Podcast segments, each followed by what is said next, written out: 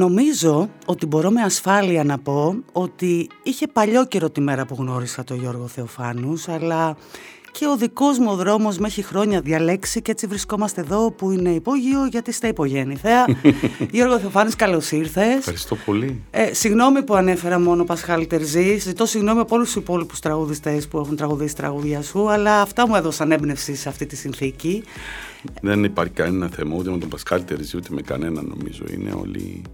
Όλα αυτά που ακούγονται πολλές φορές για τις παλαιότερες και τις καινούργιες γενιές ε, είναι απλά πράγματα που φτιάχνουν στα αυτιά μας ίσως με τη δύναμη του διαδικτύου σήμερα που δεν έφταναν και παλιά, δηλαδή παλαιότερα γινόντουσαν επίσης Πολύ περισσότερα ίσως. Μπορεί, μπορεί και ίσως πολύ περισσότερα, ναι. Αλλά υπάρχει μια αγάπη για τον Πασχάλη Τερζή από όλο τον κόσμο, όχι μόνο από το συνάφι το δικό μας. Αφού τον κράτησες στη ρακέτα της Ανίτας, εκεί έμεινες, εκεί, μπαστακωμένος ο Πασχάλης Τερζής. Ναι, ναι. Ο Πασχάλης είναι η οικογένειά μου, ο Πασχάλης, βεβαίως. Ε, μα έτσι είναι. Με κάποιους ανθρώπους συνδεόμαστε πολύ περισσότερο στην καριέρα μας. Πόσο μάλλον εσύ που μετράς πια πάρα πολλά χρόνια καριέρα. Εντάξει, τώρα μου θυμίζει αυτό το στούντιο, παρότι εδώ δεν ήταν, είναι καινούριος ο χώρος που ηχογραφούμε σήμερα. Ε, ακριβώς από πάνω μας ε, είναι το πρώτο στούντιο που δούλεψε όταν ήρθα στην Ελλάδα το 89 προς 90. Η πρώτη παραγωγή που έκανα ήταν εδώ. Αλήθεια; Ναι, ναι, ναι. Όχι... Ούτε καν δικά μου τραγούδια. Ήταν ένας δίσκος που κάναμε. Η πρώτη φορά που μου εμπιστευτήκαν να κάνω ενορχιστρώσεις ο Χατσινάσιος και ο Σπανός και ο Τόκας. Κάνανε ένα δίσκο ε, με, με διασκευές δικά τους τραγούδια και κάποια καινούρια. Ερμηνευτής ήταν ο Κώστας Χατζής, και εγώ έκανα την παραγωγή και την ενορχήστρωση. Ήτανε, ήμουν ξέρω εγώ 21, πόσο ήμουν το 90, το 89, 21 ήμουν. Ε, ήταν για μένα, ξέρω εγώ, σαν ουρανοκατέβατος. Ήρθα εδώ και όνειρο ζωής αυτό το πράγμα να γνωρίσω τέτοιους ανθρώπους τον πρώτο καιρό. Έναν χρόνο αργότερα ε, βραβεύτηκες ε, με βραβείο ενορχίστρωση στο Φεστιβάλ Θεσσαλονίκης. Νομίζω την ίδια χρονιά ήταν. Το, το 90. Το 90, OK, okay, ναι, εντάξει, ναι, το 90. Το 90, ναι. Και έβλεπα το βίντεο ε, Υπάρχει τέτοιο βίντεο, δεν, δεν το έχω. Θα σου το στείλω, Α, γιατί το, το, έχω δει. Και πώς είμαι μακριά μαλλιά και μπουκλες και τέτοια. Όχι, είσαι κοντοκουρεμένος, είσαι παιδάκι, γιατί είσαι 22 χρονών, να είμαι τώρα παιδάκι με μια ευρυδίκη επίσης παιδάκι. Ναι, ναι. Η ευρυδίκη έχει μείνει παιδάκι. Αν δεις τώρα είναι η ίδια. Ψηλά τα χέρια το τραγούδι. Το τραγούδι αυτό το έγραψε ένας ε, φίλος μας ποιητής, ο Λεωνίδας Μαλένης. Ο Λεωνίδας έχει γράψει το Χρυσοπράσινο Φίλο μαζί με τον Μίκη, το Θεοδωράκη και το Χελιδονάκι που, είπαν, που είπε ο Πυθικότσι. Ε, είναι από τους ανθρώπους που ήταν ο μέντορας μας και εμένα και της Ευρυδίκης. Είναι ο λόγος που είμαστε εδώ.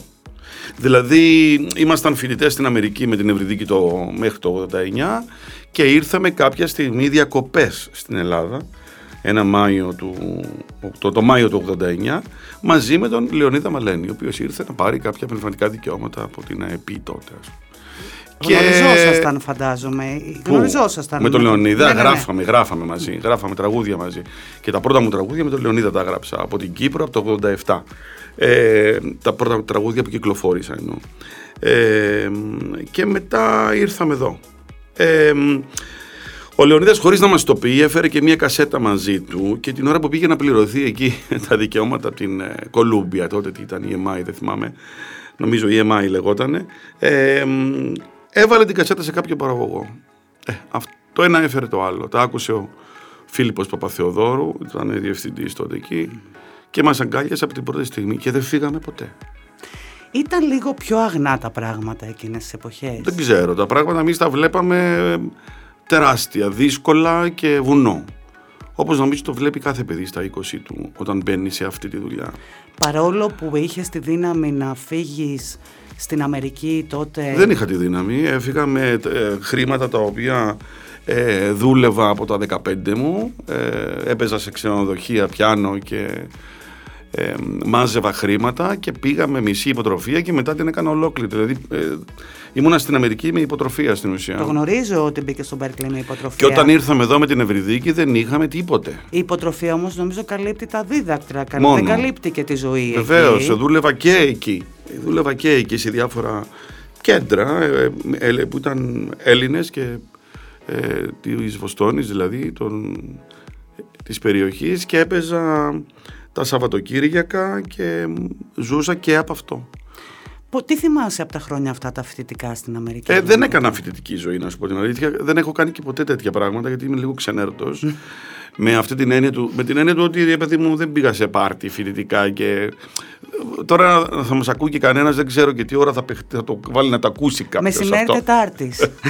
Οπότε δεν μπορώ να πω οτιδήποτε άλλο εκτός από το ότι δεν έχω δει ούτε και απαγορευμένε ουσίες ποτέ στη ζωή μου και όποιος θέλει ας με πιστέψει. Ναι, το έχεις πει πολλές φορές, αλλά ε, μιλάω ότι θυμάσαι πόσα χρόνια έμεινες. Έμεινα εκεί δυόμιση χρόνια στην Αμερική. Ε, το δεύτερο χρόνο ήρθε η Ευρυδίκη μαζί μου, ήταν στην, στο Παρίσι. Παρίσι, αυτό θυμόμουν και εγώ ότι ήταν. Και μετά πήγαμε μαζί στην Αμερική. Και όταν πια ήρθαμε εδώ, σου λέω και πάλι δεν ήρθαμε με σκοπό να μείνουμε. Τα πράγματα μας όλα έμειναν από εκεί. Αλλά μείναμε. Μείναμε. Από εκείνο το Μάιο δεν φύγαμε ποτέ. Κάποια στιγμή που μάζεψα ξανά κάποια χρήματα εδώ, αγοράσα ένα εισιτήριο και πήγα και έφερα τα πράγματα πίσω. Α, τα είχατε αφήσει εκεί πέρα και Αφού είχαμε έρθει μόνο για, για το καλοκαίρι. Πήγαμε πίσω στην Κύπρο. Οκ. Και κάπου εκεί ξεκινάει μια πολύ μεγάλη καριέρα. Το πίστευες; Ε, ξεκινάει ένας δύσκολος δρόμος στην αρχή. Το να βρούμε δουλειά. Μας βρήκε ο Φίλιππος Παπαθεοδόρου λοιπόν δουλειά. Μας έβαλε στην αγκαλιά του ε, και τον αγαπώ και τον εκτιμώ γι' αυτό και τον χαίρομαι ακόμα. ακόμα.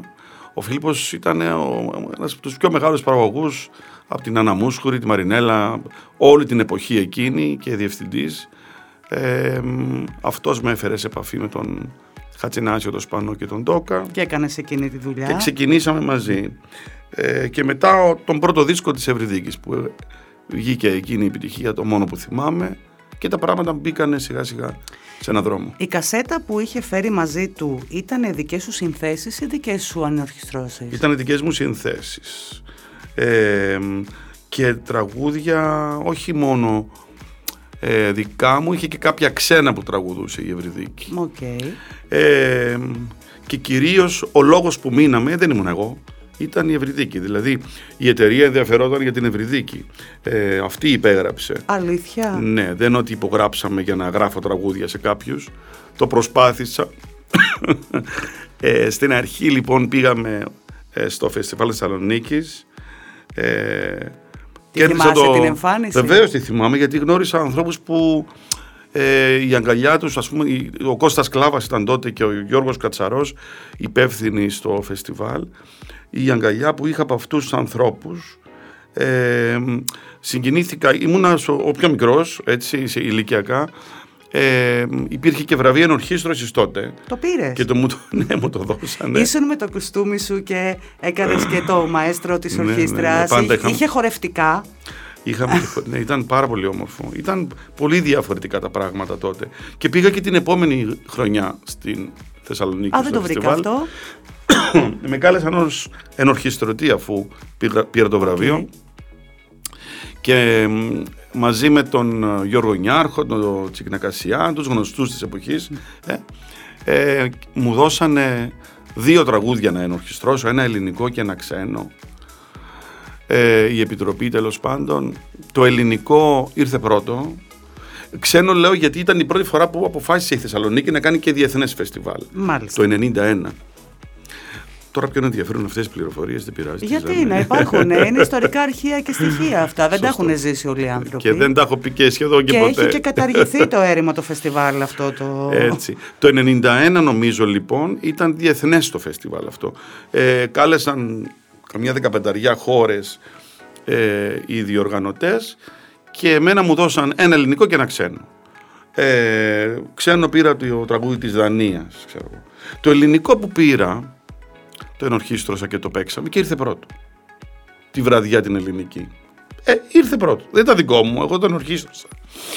Και αυτό το, δανέ... όμως είναι το δανέζικο που πήρα τη δεύτερη νύχτα ήρθε πρώτο. okay. Αλήθεια σας το λέω. Δεν με ξαναφώναξαν ποτέ στο φεστιβάλ. Το καταλαβαίνω. Οφείλω να σου πω ξέρω γιατί. ότι το καταλαβαίνω. ξέρω εγώ. Γιατί μπορούμε να το αφήσουμε να, να αιωρείται λιγάκι. Και έτσι από το 1991 και μετά ε, συγκεντρώθηκα στην Αθήνα ε, στα δικά μου τραγούδια. Ξεκίνησα με την Ευρυδίκη λοιπόν, ο πρώτος μου δίσκος. Μισός μισός με τον Αλέξη Παπαδημητρίου, ο οποίος με σουρανούσε ο Αλέξης τότε. Ερχόταν από το τολμό, ερχόταν από δίσκους με τον Πάριο, με, το, με ένα σωρό κόσμο. Και, και ο Αλέξης εννοείται με αγκάλιασε με την ίδια αγάπη και δέχτηκε να βάλουμε από πέντε τραγούδια ο καθένας σε αυτό το άλμπο. Δεν ήταν και εύκολο κάποιος καταξιωμένος να δεχτεί ένα πιτσιρικά από την Κύπρο που ήρθε και είχε την απέτηση να βάλει πέντε τραγούδια επειδή απλά ήταν αραβωνιασμένος με την τραγουδίστρια. OK, okay, ναι, έχεις ένα δίκιο. Έχεις ένα δίκιο. Και ξεκινήσαν όλα. Πάρα πολύ όμορφο. Με την Ευρυδίκη έχετε πάει δύο φορές στη Eurovision εκπροσωπώντας την Κύπρο και εσύ έχεις πάει άλλη μία ε, με τους One. Σαν συνθέτης, ναι, πήγα τρεις φορές. Σαν μαέστρος πήγα άλλες δύο. Ε, έχω και εκεί μια πρωτιά έτσι που έχω να τη λέω, όχι για άλλο λόγο, γιατί τώρα που βλέπω πια τη Eurovision και είναι ένα playback και έχει μεταφερθεί αυτό το πράγμα. Είναι ένα οπτικό γεγονός. Τότε ήταν Πιο πολύ οπτικό ζωντανή. παρά μουσικό. Υπήρχε ορχήστρα. Τότε, ήταν ορχήστρα, ναι.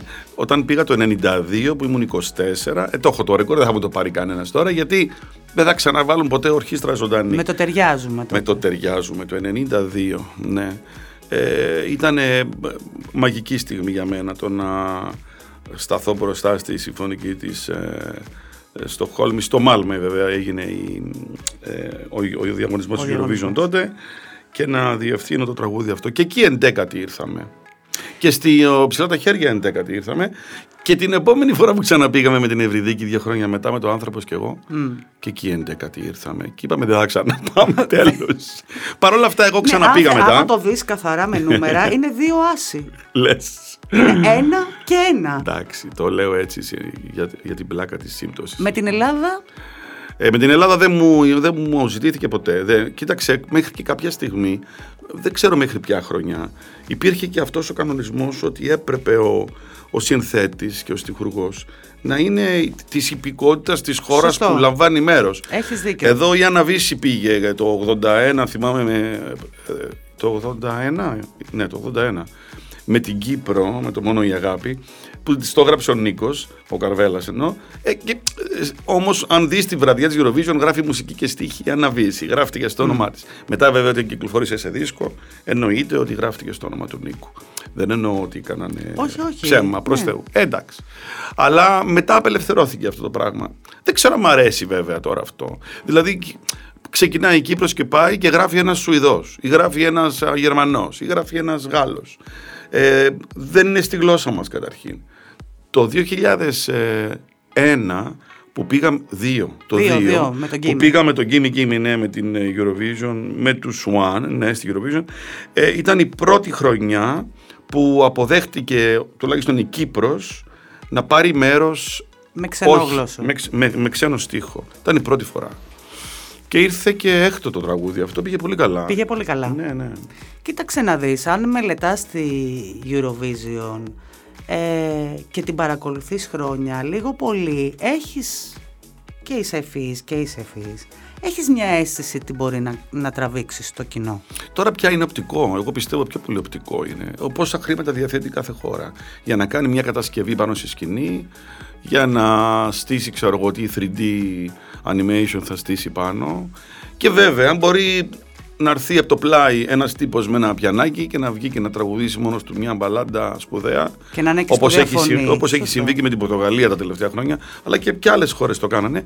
Και να, να διαλύσει όλους τους υπόλοιπους που έχουν επενδύσει πάνω σε αυτό Στο θέαμα. στο θέαμα και μόνο. Ε, δεν ε- είναι, ε, επαναλαμβάνω, δεν, είναι, δεν μου φαίνεται εμένα μουσικός ο διαγωνισμός πια. Είναι καθαρά. Έχει χάσει αυτή την... Πιο πολύ οπτικός παρά Την ακουστικός. έχει. Οκ, δεκτό. Όταν σου έγινε η πρόταση... Συγγνώμη, να, να, να- για να το κλείσουμε αυτό με την Eurovision. OK. Βέβαια, εάν δεν έκαναν αυτό το πράγμα οι, οι διοργανωτές, οι κεντρικοί διοργανωτές, μπορεί και να μην άντεχε ο διαγωνισμός στον χρόνο. Να μην έφτανε μέχρι δηλαδή, σήμερα εννοείς. ε, κάποια στιγμή έγιναν τα πράγματα ακόμα και όταν το διοργάνωσε η Ελλάδα εδώ, ήμουν εκεί στην, τη βραδιά εκείνη που τραγούδισε η Άννα Βύση εδώ και κέρδισαν οι Φιλανδοί, οι Λόρτι τότε. Που ήταν η πρώτη φορά που κέρδιζε ένα τραγούδι το οποίο ήταν έξω από, το, τα, από τα δεδομένα της Eurovision. Και Ένα- η εμφάνιση και ήταν η έξω από εμφάνιση τα- τράβηξε την νεολαία πάρα πολύ. Ε, από τότε σιγά σιγά αρχίσαν λοιπόν το να ψηφίζει ο κόσμος από τα τηλέφωνα, μαζί με επιτροπές και καλά κάνανε. Αυτό έδωσε ζωή σε ένα διαγωνισμό που νομίζω, αν θυμάμαι καλά, γιατί είμαι και μεγάλος φαν του διαγωνισμού που την καταλαβαίνεις, από το 56 πάει πίσω. Θα σου Πότε πω, είναι ο πρώτος; Θα σου πω, θα σου Στην πω. Ελβετία. Έδωσε, νομίζω το 56. έδωσε μια άλλη υπόσταση από την άποψη ότι κατηγορούνταν πλέον ότι μεταξύ των επιτροπών γινόντουσαν τέτοιες ανταλλαγές ψήφων. Μα γινόντουσαν. Βεβαίως και γινόταν. Παρόν ήμουν εγώ Που όταν όταν γινόντουσαν. πλέον ήρθε το κομμάτι της, της τηλεφωνικής ψήφου, ε, είπανε, οκ, υπάρχει και μια δικαιοσύνη.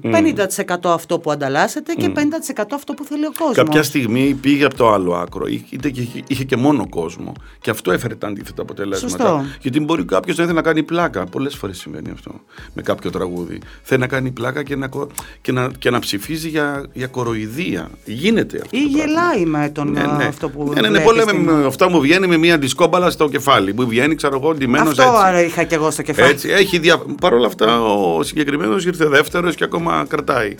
Ε, στην Ουκρανία, από πού ήταν αυτός. Ναι, ναι, ναι, στην Ουκρανία. Καλά τα θυμάμαι. Τον συναντήσαμε και εμείς με την Τέμι όταν πήγαμε στο Κίεβο. Έτσι. Είχε έρθει στο Euroclub. Ε, έρχεται, κάνεις τεράστιες επιτυχίες στη σύνθεση και ξαφνικά δέχεσαι μία πρόταση το 2008 να βγεις στην τηλεόραση Μμμ. ως κριτής. Όταν σου την πρωτοκάναν την πρόταση, πες μου τις πρώτες σου σκέψεις. Δεν μου την κάνανε το 8. Ε, Από την πρώτη στιγμή, από την πρώτη στιγμή που ξεκινήσαν τα τηλεοπτικά μουσικά σοου, μου είπαν να πάω και εγώ έλεγα πάντα όχι, δεν έχω καμία θέση στην τηλεόραση. Δεν, Γιατί; μπορούσα, δεν μου άρεσε καθόλου. Δεν μπορούσα να το διαχειριστώ αυτό το πράγμα καθόλου. Εδώ δεν δούλευα ούτε και ε, ζωντανά τη νύχτα δηλαδή, δεν έπαιζα. Ενώ στην αρχή ξεκίνησα σαν μαέστρος και δούλευα στον The Rocks με τον Πασχάλη και την Παντό. Είχα την ορχήστρα της Κωνσταντίνας, ε, στο Διογέννη με την Αλέξια, με τον Καρβέλα, με, την, ε, με το Δάκη, με την Πολίνα. Τότε που ήταν, ε, ε, δηλαδή μέχρι και να γεννηθεί νομίζω ο γιος μας το 96, ε, που δούλευα σαν μαέστρος, μετά σταμάτησα. Είπα δεν μ' αρέσει η νύχτα καθόλου αυτό το πράγμα, θέλω μόνο να συγκεντρωθώ στη σύνθεση, τίποτα άλλο. Και αυτό έκανα και έκανα πολλούς δίσκους το χρόνο, πολλά τραγούδια. Ε, γι' αυτό και είχα το χρόνο δηλαδή να ασχοληθώ με αυτό. Γιατί θέλει Ε, συγκέντρωση. έχεις πει ότι γράφεις κάθε μέρα ναι, κάτι θέλει για να συγκέντρωση, μην- θέλει ναι. μια μηχανή που να δουλεύει, δεν γίνεται. Το έχεις πει αυτό, ότι έστω και μια φράση, έστω και Το να... κάνω αυτό, το κάνω και το λέω και στους μαθητές μου που έχω αρκετούς έτσι online ε, τα Σαββατοκύριακα κυρίως παιδιά, όχι μόνο την Ελλάδα και από Έλληνες δηλαδή, αλλά και του, που ζουν στο εξωτερικό. Και τους αρέσει να γράφουν μουσική και στίχους και τους ε, συναντάω σε ομάδες ε, τα Σαββατοκύριακα. Ε, η πρώτη πρώτη συμβουλή που τους δίνω είναι αυτή.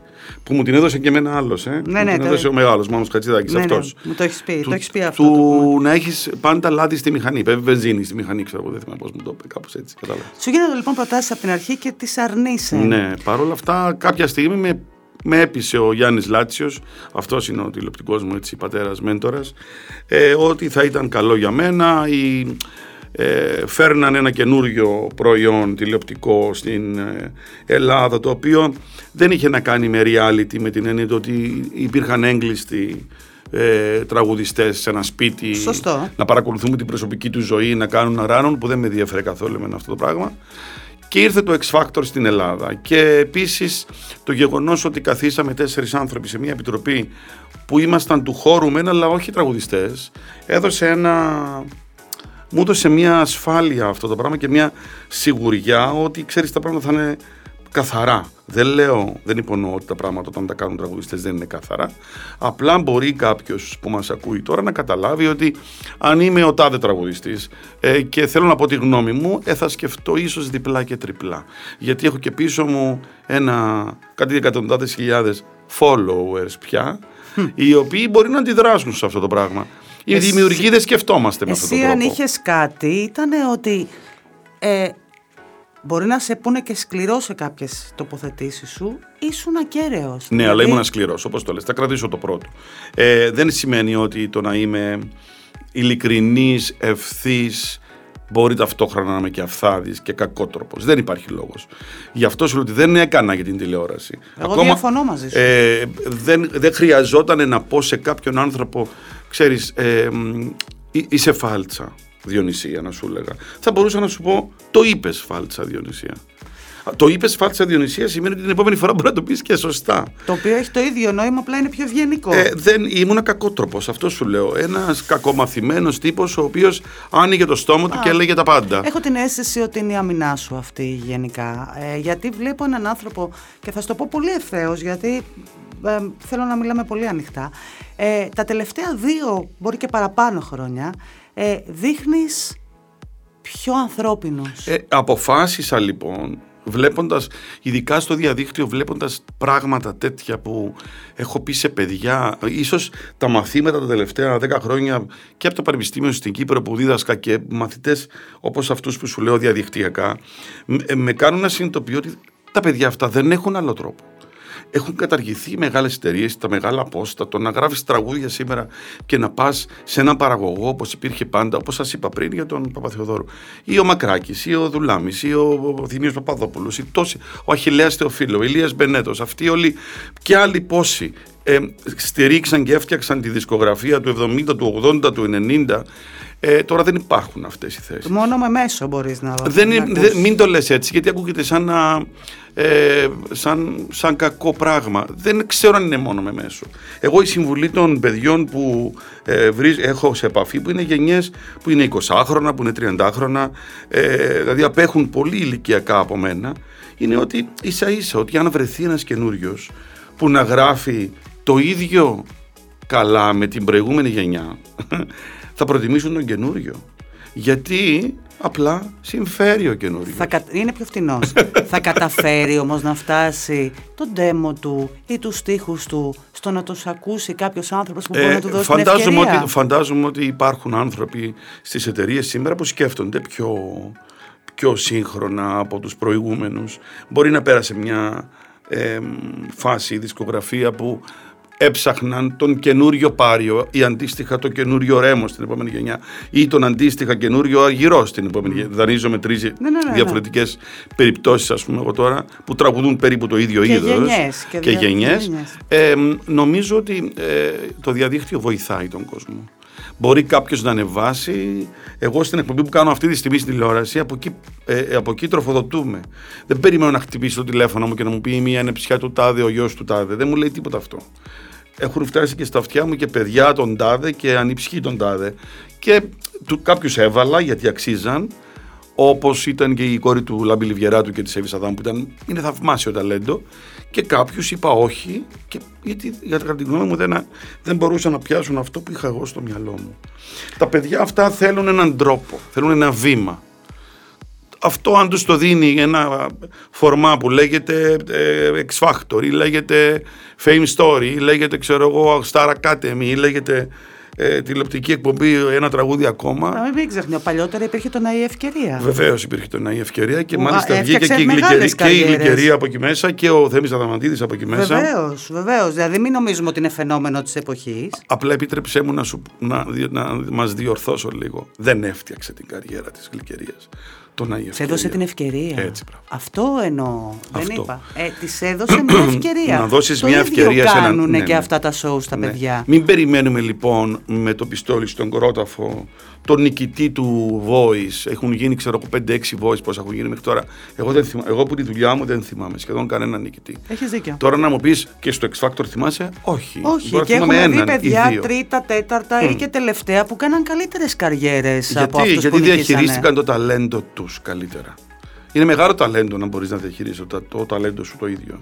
Πολύ μεγάλη ιστορία αυτό τώρα. Να μπορείς να είσαι manager του εαυτού σου ή αν δεν μπορείς να είσαι manager, να έχεις δίπλα σου κάποιον που να σκέφτεται για σένα, όχι που να αποφασίζει για σένα, αλλά να δει λίγο τα πράγματα πώς μπορούν να πάνε. Και κυρίως η μεγαλύτερη συμβουλή που δίνω στα παιδιά, τα καινούρια, μιλώντας τους, είναι να είσαι ο εαυτός σου. Όταν είσαι ο εαυτός σου και είσαι αυτόνομος, δες τι γίνεται στο εξωτερικό. Τα παιδιά που είναι αυτόνομα και γράφουν, γράφουν στίχους, γράφουν μουσική, τραγουδάνε, μπορεί η φωνή τους να μην είναι η Whitney Houston, να μην είναι ο, ε, ξέρω εγώ, κάποιος μεγάλος τραγουδιστής ε, του, του, του σύγχρονος ή παλαιότερος, αλλά αν έχει χαρακτήρα αυτό που γράφουν και τη δική τους σφραγίδα, έχει παραπάνω πιθανότητες να, να, να επιπλέψει. Λέει την Gaga. Και όχι μόνο. Έχω είναι, και πιο... είναι ένα 38 παράδειγμα. Η Lady Gaga που κανένας μας δεν την περίμενε όταν βγήκε. Εγώ όταν την είδα στην Αθήνα που ήρθε, έμεινα με ανοιχτό το στόμα που έκατσε κάποια στιγμή στο πιάνο και έπαιζε. Δεν περίμενα καθόλου ότι η τραγουδίστρια αυτή που τραγουδούσε το ε, ξέρω εγώ το Φερνάντο ναι, και ναι, κάτι ναι. διάφορα τραγούδια. Γκά γκά γκά αυτά τα, ότι είχε μια τέτοια μεγαλ, μεγαλειώδη φωνή. Δεν είχε τύχει να δεις τα βίντεο τα πρώτα που έπαιζε αρμόνιο σε κάποια καθόλου. κλαμπάκια της, αμέ, της Νέας Υόρκης; Την είδα εδώ ζωντανά όταν έπαιξε, έκαθε στο πιάνο και έπαιξε. Και ε, ε, έπαθα, έπαθα πλάκα από την είδα αλλά κι άλλοι που μπορεί να μην έχουν τις δυνατότητες της ε, Gaga, δες τι γίνεται ας πούμε τα τελευταία χρόνια με την Billie Eilish, η οποία τραγουδάει με ένα δικό της τρόπο, ένα δικό της χαρακτήρα, φτιάχνει τις παραγωγές μόνη της μαζί με τον αδερφό της, δεν είναι το στυλ που έχουμε μάθει μέχρι τώρα ότι πρέπει κάποιος να έχει γυρίσματα, να φωνάζει, να κάνει, να ράνει.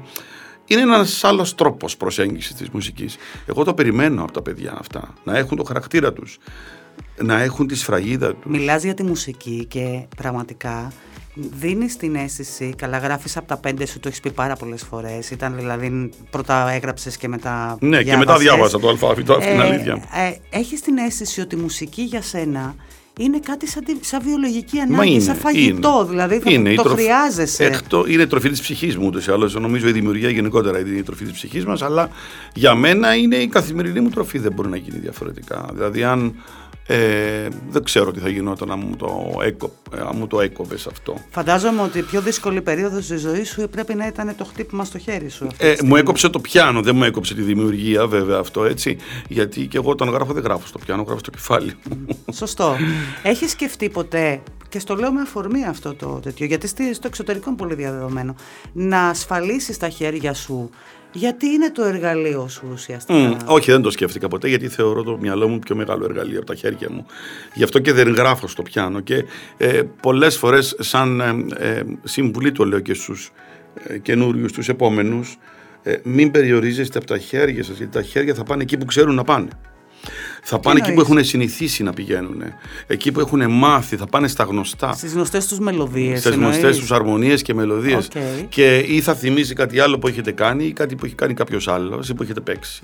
Ενώ το μυαλό δεν έχει τέτοιο περιορισμό. Τι ωραία συμβουλή αυτή, μ' άρεσε. Αλλά δεν είναι εύκολο για τον καθένα να πει θα σκέφτομαι μια μελωδία και να τη φαντάζομαι πώς είναι. Πέρα από αυτά λοιπόν και πέρα από τα δεκάδες, εκατοντάδες τραγούδια που έχεις γράψει, έχεις γράψει βιβλία, Έχεις βγάλει project τηλεοπτικά και το ένα τραγούδι ακόμα που κάνεις αυτή τη στιγμή είναι κάτι που εσύ σκέφτηκες. Το ένα τραγούδι ακόμα ε, ξεκίνησε με αφορμή βέβαια το να γιορτάσω αυτά τα ε, χρονολογικά, αυτό που λέγαμε προηγουμένως.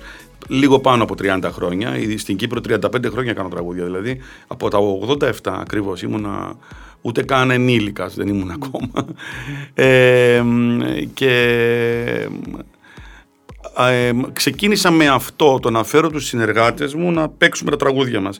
Στην πορεία το άλλαξα, ε, άρχισαν να καταφτάνουν στα, στο, στα social media μου τέλος πάντων, στο Instagram, στο, τώρα είναι μέσα στη ζωή μας αυτό το πράγμα ούτως ή άλλως, διάφορα έτσι από βιντεάκια από κόσμο, ε, αποφάσισα να το κάνω, να, να δώσω ένα βήμα στους καινούριους και να τους δώσω μια ευκαιρία να δείξουν ό,τι καλύτερο μπορούν, είτε στο ελληνικό είτε στο ξένο τραγούδι γενικότερα ε, και το ενσωμάτωσα και αυτό. Και μετά αφού άρχισαν να χτυπούν, χτυπούν τα τηλέφωνα από άλλους τραγουδιστές που δεν έχω γράψει τραγούδια σε αυτούς που ήθελαν να έρθουν, μπήκα στη διαδικασία να αλλάξω και εκείνη την ενότητα και τώρα όποιος έρχεται λέει αν θέλει κάποια δικά μου τραγούδια, λέει σαφέστατα δικά του τραγούδια, αλλά κυρίως ε, έχοντας μου εμπιστοσύνη και σε μένα και στην ορχήστρα, τη μεγάλη ορχήστρα αυτή που έχω βάλει στο τηλεοπτικό αυτό προϊόν, ε, να παίξουμε πράγματα που δεν θα έλεγε κάπου αλλού.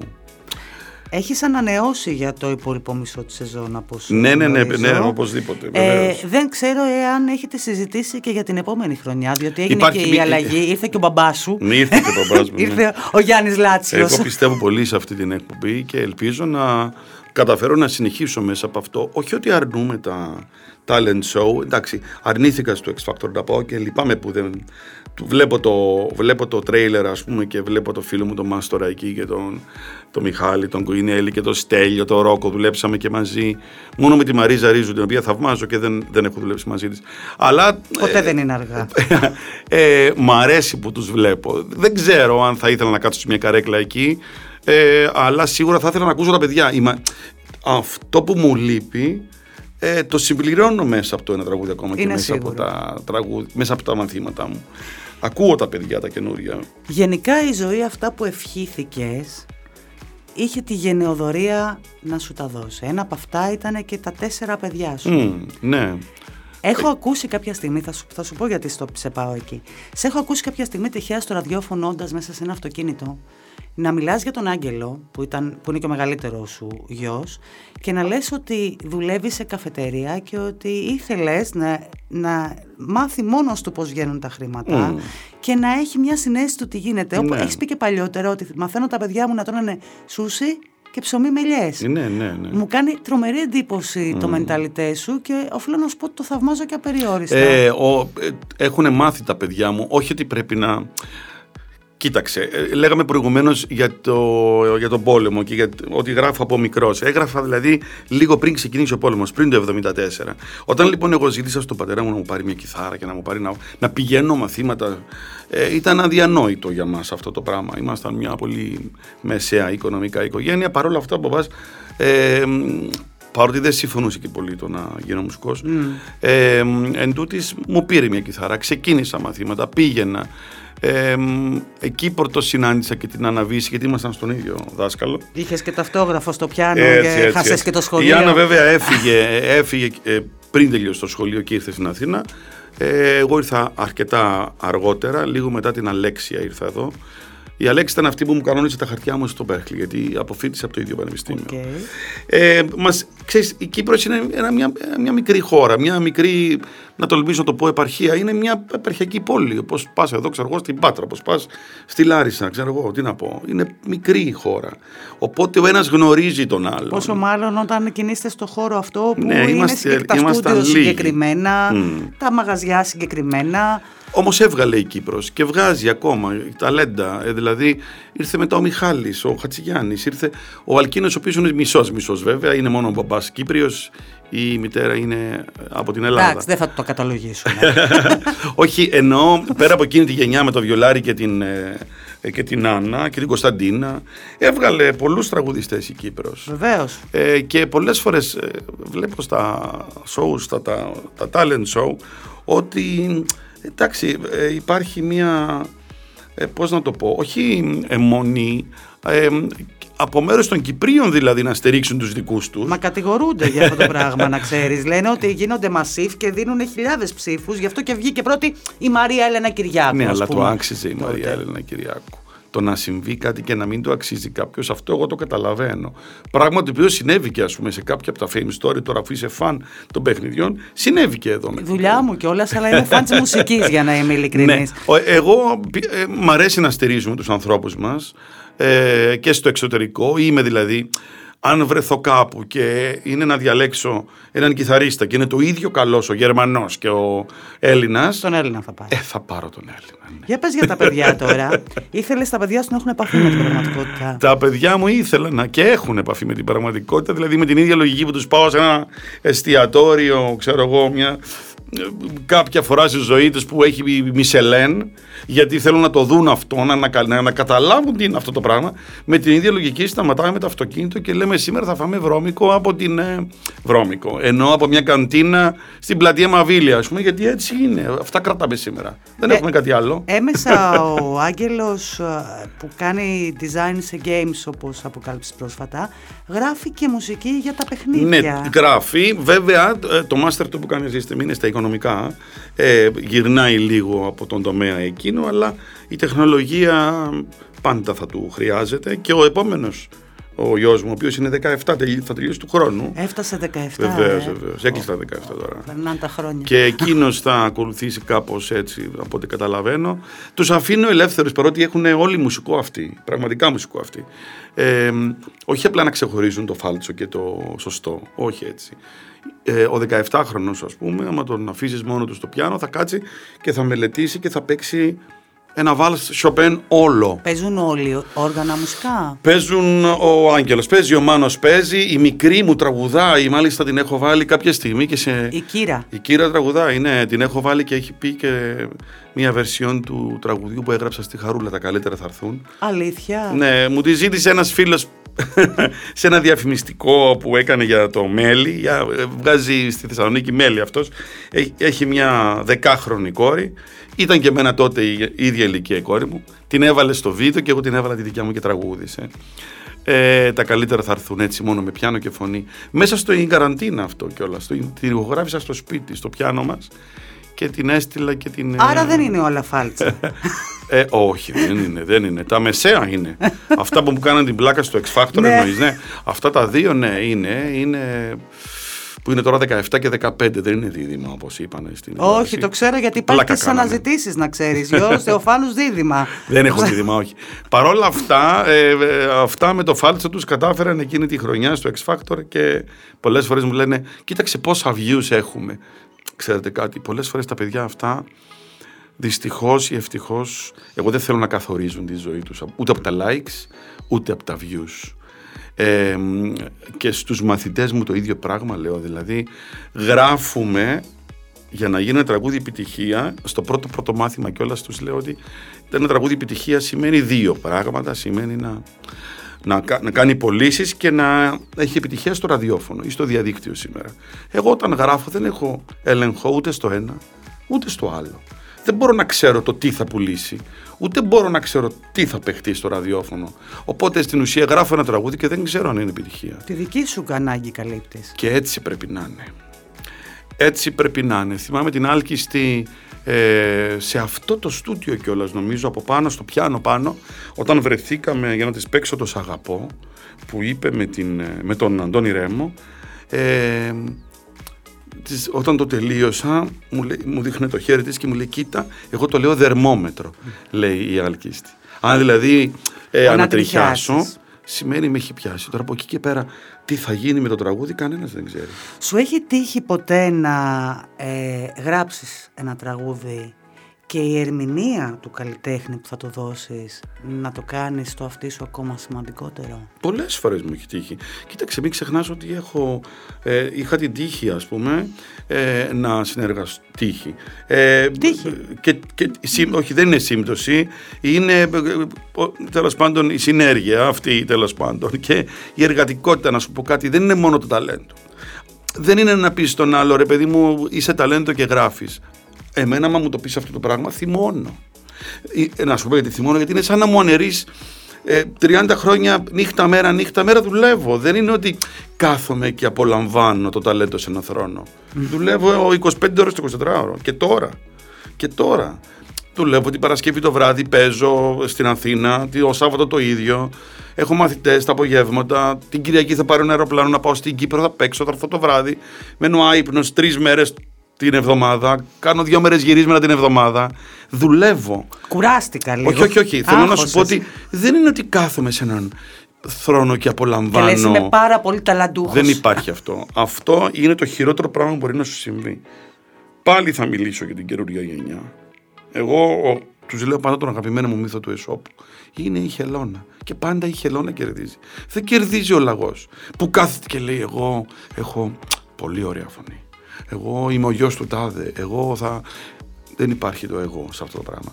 Θα έρθει μια χελονίτσα δίπλα, η οποία μπορεί να έχει λιγότερο ταλέντο από σένα, αλλά θα έχει πειθαρχία, θα έχει, θα είναι, θα έχει στόχο και θα σε περάσει αγάπη μου. Αχ, είσαι ο εγώ και βγαίνει από μέσα σου αφάνταστα πάρα πολύ. Αυτό ναι. έχω να σου πω γενικό. Στοχοπροσιλωμένο ναι. άνθρωπος. Ευτυχώς έχω και έναν υδροχό έτσι για όσους πιστεύουν στα ζώδια, ο οποίος με κάνει λίγο να αλλάζω συνέχεια πράγματα. Και δικαιολογεί αυτά που είπες πριν. Δικαιολογεί ότι κάποτε με πιάνει, ας πούμε, να γράψω παιδικά βιβλία, παραμύθια, ή να γράψω ένα μυθιστόρημα, ή να γράψω ένα θεατρικό. Ε, να μου φύγει ε, αυτός ο ενθουσιασμός και μετά να πάω πίσω σε αυτό που λέει το αφημί μου. Mm. Μουσικό συνθέτη. Γιατί αυτό δηλώνω. Και θα κλείσουμε αυτή την υπέροχη κουβέντα που σε ευχαριστώ πάρα πολύ που την κάναμε. Καλά, μα αφήσεις, εμένα θα μιλάμε μέχρι αύριο. Ναι, δεν εμένα να δεις, άμα με αφήσεις μέχρι πότε θα μιλάμε. Ε, Μπορούν να στο πούνε και απ' έξω οι άνθρωποι εδώ μέσα. Λοιπόν, ε, δύο γυναίκες στη ζωή σου, η Ευρυδίκη και η Βίλη. Και έχεις πετύχει κάτι πραγματικά ε, δύσκολο το να έχεις άριστη σχέση ακόμα και με την γυναίκα που πέρασες τόσα χρόνια μαζί Κοίταξε, με την Ευρυτική ήμασταν, ήμασταν μωρά όταν βρεθήκαμε. 19 χρονών αραβωνιαστήκαμε, παντρευτήκαμε 23. Δηλαδή, μιλάμε τώρα ότι δεν είχαμε πάρει χαμπάρι το τι γινόταν. Τώρα πεις γι' αυτό, χωρίσατε. Ήταν ένας παιδικός έρωτος, ένας εφηβικός έρωτος. Αυτό είναι αλήθεια. Και κάναμε και ένα αγόρι, το οποίο σήμερα είναι 25 χρονών και είμαστε πολύ περήφανοι γι' αυτόν και είμαστε δίπλα του. Όταν είσαι ε, ε, πατέρας μου, μα δεν μπορείς ξαφνικά να... Δεν ξέρω για τα ζευγάρια που χωρίζουν και είναι χωρίς παιδιά αν έχουν επαφές μετά. Αλλά αν δεν είχαμε το γιο μας δεν θα είχαμε την επαφή που έχουμε, έχουμε τώρα. Έχουμε δει και άλλους που έχουν παιδιά και είναι σφάζονται. Εδώ μιλάμε τώρα... Αυτό το θεωρώ, ας μην κάνανε παιδιά. Ε, με τη Βίλη όμως έχουμε στήσει μια οικογένεια με ε, άλλα τρία παιδιά τα οποία ε, ε, όποιος ε, τολμήσει ας πούμε να μου πει ότι το κέντρο της οικογένειας είναι ο άντρας, θα το πω κάνεις πολύ μεγάλο λάθος.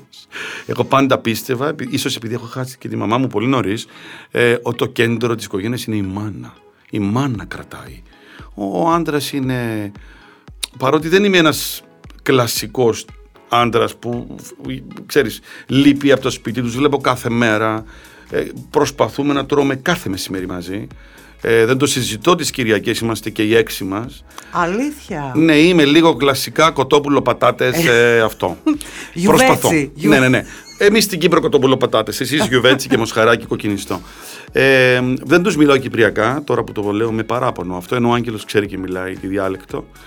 Ε, προσπαθώ να τους παίρνω στην εκκλησία, όχι με το ζόρι. Προσπαθώ να τους μάθω τα πράγματα που δεν τα ξέρει κανένας εδώ. Ενώ την ιστορία του νησιού μας δεν γίνεται να... Δεν θέλω να περάσουν τον πόλεμο που πέρασα. Δεν θέλω να σκέφτονται όπως σκεφτόμασταν εμείς και ενώ στο σπίτι μου τρώγαμε κρέας μια φορά στις 15 ναι. μέρες. Ε, είχαμε φρέσκο γάλα, ξέρω εγώ, ναι. είχαμε ε, το ζαχαρούχο κάθε μέρα. Έζησες και λοιπόν, βομβαρδισμούς ναι, και δεν θέλω να το περάσουν αυτό, αλλά δεν θέλω να νομίζουν ότι όλα είναι εύκολα. Εκεί πάει και η ερώτηση σου που κάνεις πριν με το ότι πρέπει να δουλεύουν βέβαια. Και τα καλοκαίρια εγώ τους βάζω να, λίγο από εδώ, λίγο από εκεί. Έχω φίλους που μπορούν να πάνε να, να, να, δούνε, να δούνε τι γίνεται. Δεν είναι κρατάω ένα αυτοκίνητο, ε, κρατάω ένα κινητό και αγοράζω ό,τι μου κατέβει στο κεφάλι. Δεν είναι έτσι. Και η καθημερινότητα τους είναι αυτή. Τα στέλνω σε ένα ιδιωτικό σχολείο. Παλεύω για να τα στέλνω σε ένα ιδιωτικό σχολείο. Γιατί, Γιατί δεν είμαι ευχαριστημένος από τη δημόσια παιδεία.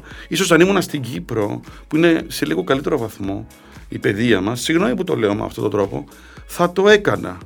Τώρα παλεύω για να, να τους έχω μια καλύτερη μόρφωση. Είμαι αυτό. Έτσι μεγάλωσα. Δηλαδή ε, δεν θέλω να πάνε. όμως. δεν, δεν επεμβαίνεις στις επιλογές τους. Δεν θα επέμβω ποτέ στις επιλογές τους. Δεν θα επέμβω ποτέ.